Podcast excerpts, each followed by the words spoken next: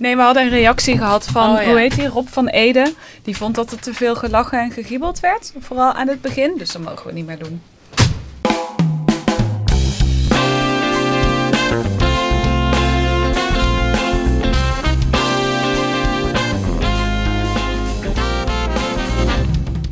Welkom bij Trace, de plek voor je onderzoeksverhalen. En we onderzoeken nog steeds privacy in de fysieke wereld. Vandaag nemen we even de tijd om iets toe te lichten, want er komt een nieuwe privacywet aan. Ja, vanaf 25 mei gaat de AVG, de Algemene Verordening Gegevensbescherming, onze huidige wet vervangen. Dus wij vonden het hoog tijd om daar ook even korte aandacht aan te besteden. Ja, en misschien denk je saai, want wetten, en is ook nog eens een Europese wet, maar het is heel belangrijk, dus daarom gaan we het toch even doen. En hopelijk snap je hierna ook waarom je ineens bijvoorbeeld allemaal meldingen krijgt op je social media dat er nieuwe privacyvoorwaarden zijn en zo, want dat heeft dus ook hiermee te maken.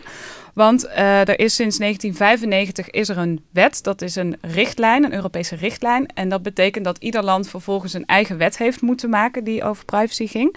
In Nederland is dat dus de wet bescherming persoonsgegevens die je al een paar keer voorbij hebt horen komen. Maar nu komt er echt een Europese wet die voor ieder land geldt. Want eh, heel veel bedrijven werken internationaal. Dan moet je vervolgens in alle landen aan andere privacyregels gaan houden. Dat is natuurlijk niet zo handig. En je zag bijvoorbeeld ook Facebook, eh, die hadden zich hier in Europa gevestigd in Ierland. Want daar was, waren ze het meest Ja. soepel als het ging om privacy. Kun je kort zeggen wat die inhoudt? Want dat weet ik nog steeds niet na deze inleiding. Ja, Nee, dat gaan we nu doen. ik, ben- ik, ben er, ik ben er een beetje ingedoken en ehm, eh, ik licht vooral drie punten uit die nieuw zijn aan deze wet. Want heel veel is er niet veranderd, omdat onze wet natuurlijk sinds 95 wel aangepast is, ieder jaar, of misschien niet ieder jaar, maar wel regelmatig.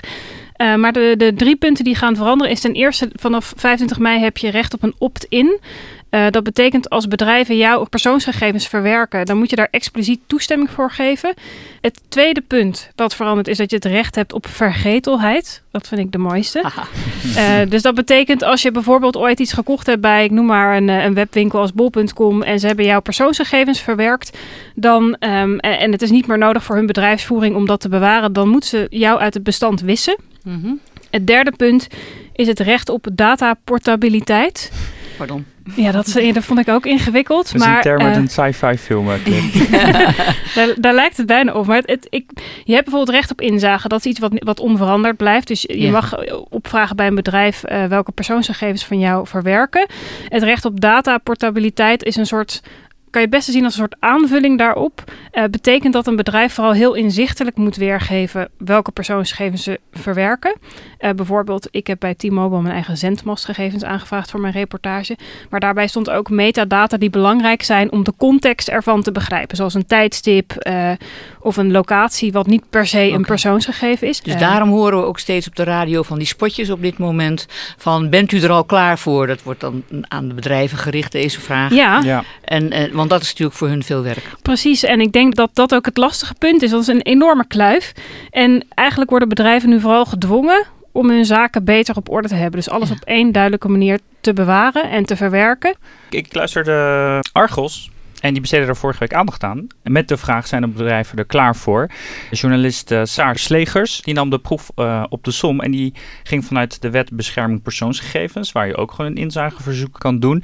Die deed dat om te zien: hey, zijn bedrijven er klaar voor straks 25 mei als die, als die wet ingaat?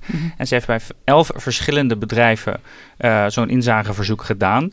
Waaronder Interpolis, maar ook een dating-app. Toen kreeg ze eh, chatgeschiedenis van, eh, van een, een of andere school van drie jaar geleden in één keer weer terug te lezen. Enig. Wie. Weet, wie weet waar het toe Ja, leidt. Ze, had hem nog steeds, ze had hem al drie jaar ver- eh, verwijderd, maar ze was nog steeds dat, dat, die, dat die informatie bewaard bleef. En ook bij de NS.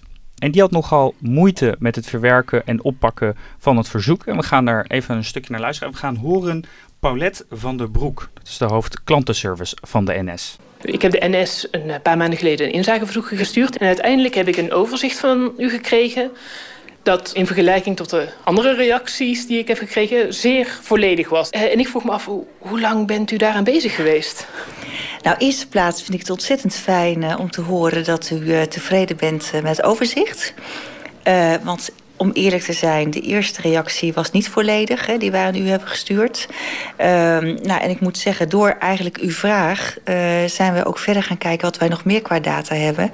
Wij hebben uw data uit verschillende systemen moeten halen. En de IT is nog niet zo georganiseerd dat wij met één druk op de knop die klantdata kunnen opleveren. En ja, uw verzoek was wat complexer. Ja, en daar zijn we met elkaar toch een paar dagen mee bezig geweest om dat uh, op te leveren. Een paar dagen? Ja, met een paar mensen. Ik herhaal het nog een keer. Een paar dagen had de NS uh, nodig om tot die gegevens te komen. Maar het, het is, nog, dus niet... het is nog geen 25 mei. Het is geen 25 mei, mei maar... het, is, het, is, inderdaad nog geen 25 mei. Maar als je ziet, de wet gaat echt bijna in. Zij heeft bij elf verschillende bedrijven zo'n inzageverzoek gedaan. Slechts twee konden de informatie binnen de wettelijke termijn van vier weken leveren. Plus, ik denk dat er een belangrijke toevoeging is. Ik zei net, er zijn drie dingen die veranderen. Er blijven heel veel dingen hetzelfde. Eén daarvan is het recht op inzage in je eigen persoonsgegevens bij een bedrijf. Daar mag een bedrijf vier weken over doen. En dat verandert dus niet per 25 mei, behalve dan dat bedrijven uh, dat beter op orde zouden moeten hebben. En je zou verwachten, sinds in 2016 is deze AVG al aangenomen. 2018 moet iedereen zich hier aan houden. Dat het wel inmiddels ja, maar goed, maar nogmaals, het is geen 25 mei. Strikt genomen hoeven ze het nog niet te kunnen of te doen zelfs. Uh, op de manier zoals nu in de nieuwe wet staat. Dus dan zouden we nu moeten zeggen, oké, we wachten even tot het 25 mei is en dan kijken we opnieuw bij de NS bijvoorbeeld of ze het dan wel kunnen. Nou, misschien kunnen wij dat doen. Kunnen wij onze gegevens op gaan vragen, bijvoorbeeld bij onze grote vrienden van de NS. En ik heb in het ietsje een, uh, een voorbeeldbrief klaargezet die je zo kunt overnemen en invullen. Mocht je je eigen persoonsgegevens bij een bedrijf willen inzien, dan kan je die zo overnemen en versturen. Um, ik was ook heel benieuwd hoe wij weer binnen de VPRO en Human hier ervoor stonden, gezien zeg maar, de komst van de nieuwe wet. En ik sprak Yasemin Karadawood, onze bedrijfsjurist. We kunnen even luisteren naar wat zij hierover te zeggen had. Ha, Jasmin. Hey. Zijn we er klaar voor voor de nieuwe AVG? Zijn we er klaar voor? Ja, het is echt heel veel werk. Het is ook heel uitdagend. We zijn uh, nu binnen verschillende afdelingen data aan het uh, verzamelen, tenminste aan het kijken wat iedereen aan het doen is. Welke data verwerken we? Ja, is iedereen wel op de hoogte überhaupt? Wat is de privacywet? En?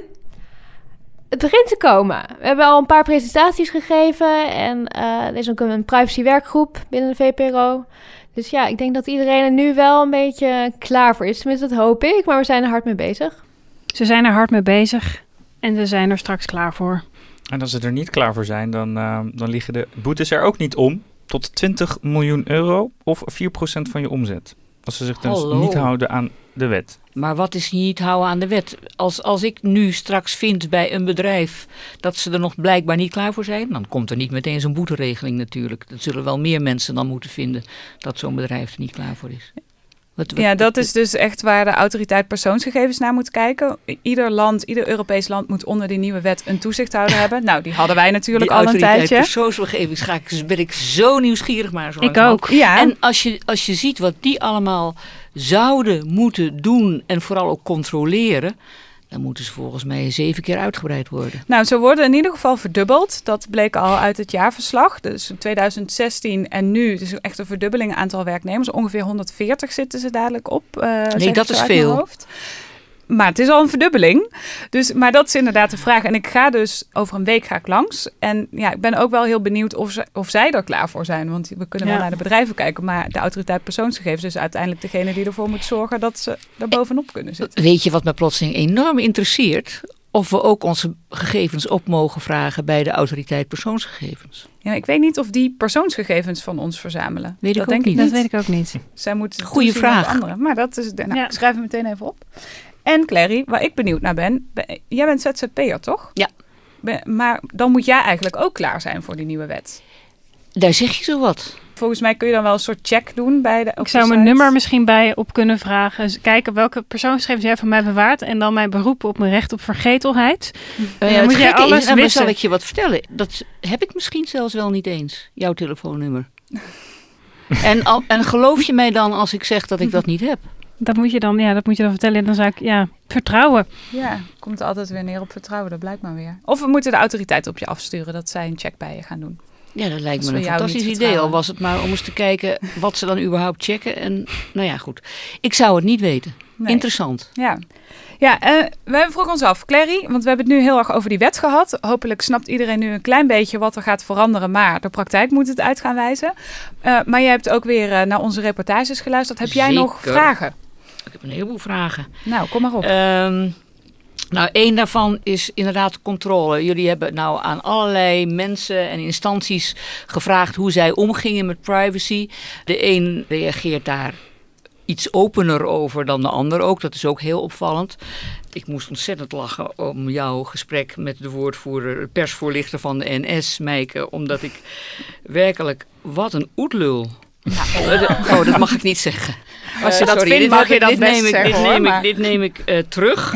maar in geval was duidelijk... dat is precies ook waarom je nooit een persvoorlichter eigenlijk als... Uh, ik je hebt uitgelegd waarom dat nodig was. Ja, maar, ik had het uh, ook liever niet gewild. Ik heb heel duidelijk gezegd... ik wil iemand die er in de praktijk mee te maken heeft. Want ik was al bang dat ik anders de hele tijd dit soort antwoorden zou ja. krijgen. Hij wist dus niks, zogenaamd. Wat me dus opviel is dat... Um, je moet iedereen maar vertrouwen op zijn blauwe ogen en zijn woord, omdat er geen enkele controle is, volgens mij.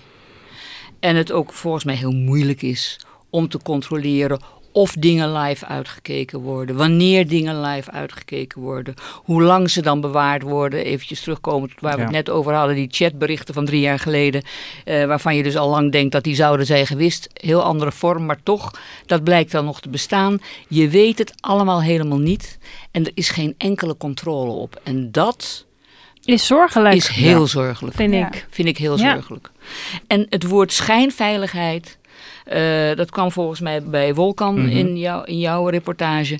Het woord schijnveiligheid is op alles wat dit betreft van toepassing volgens mij. Het is allemaal schone schijn. We kunnen het allemaal niet controleren.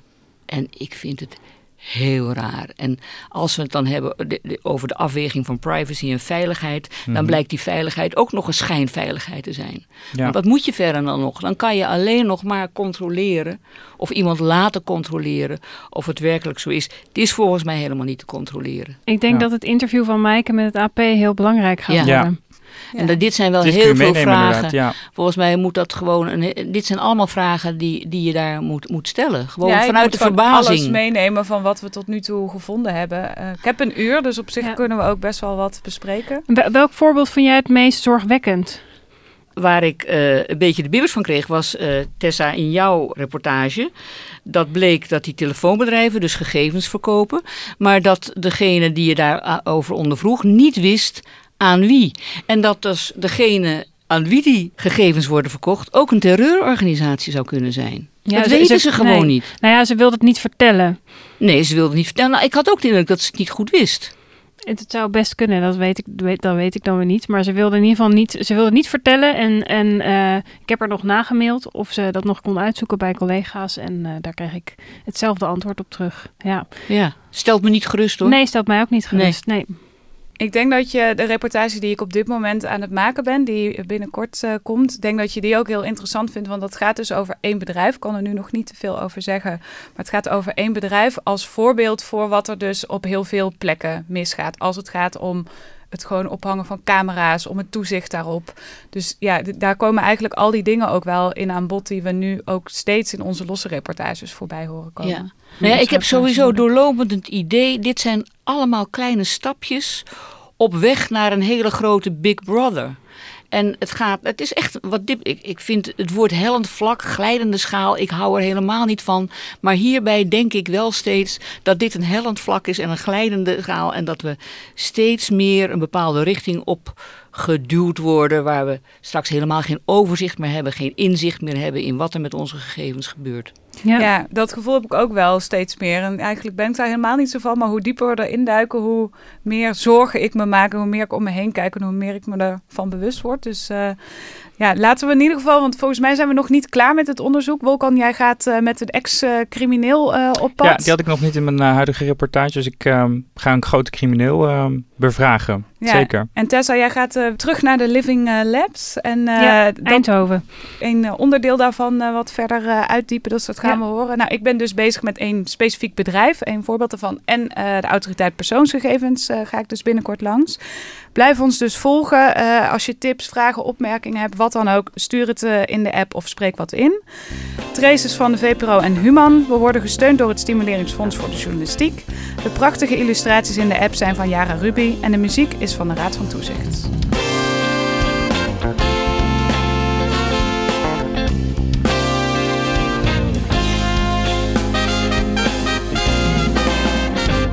En een shout-out deze week naar Merel Raven, onze door roze geobsedeerde roodharige glitterdesigner. Bedankt!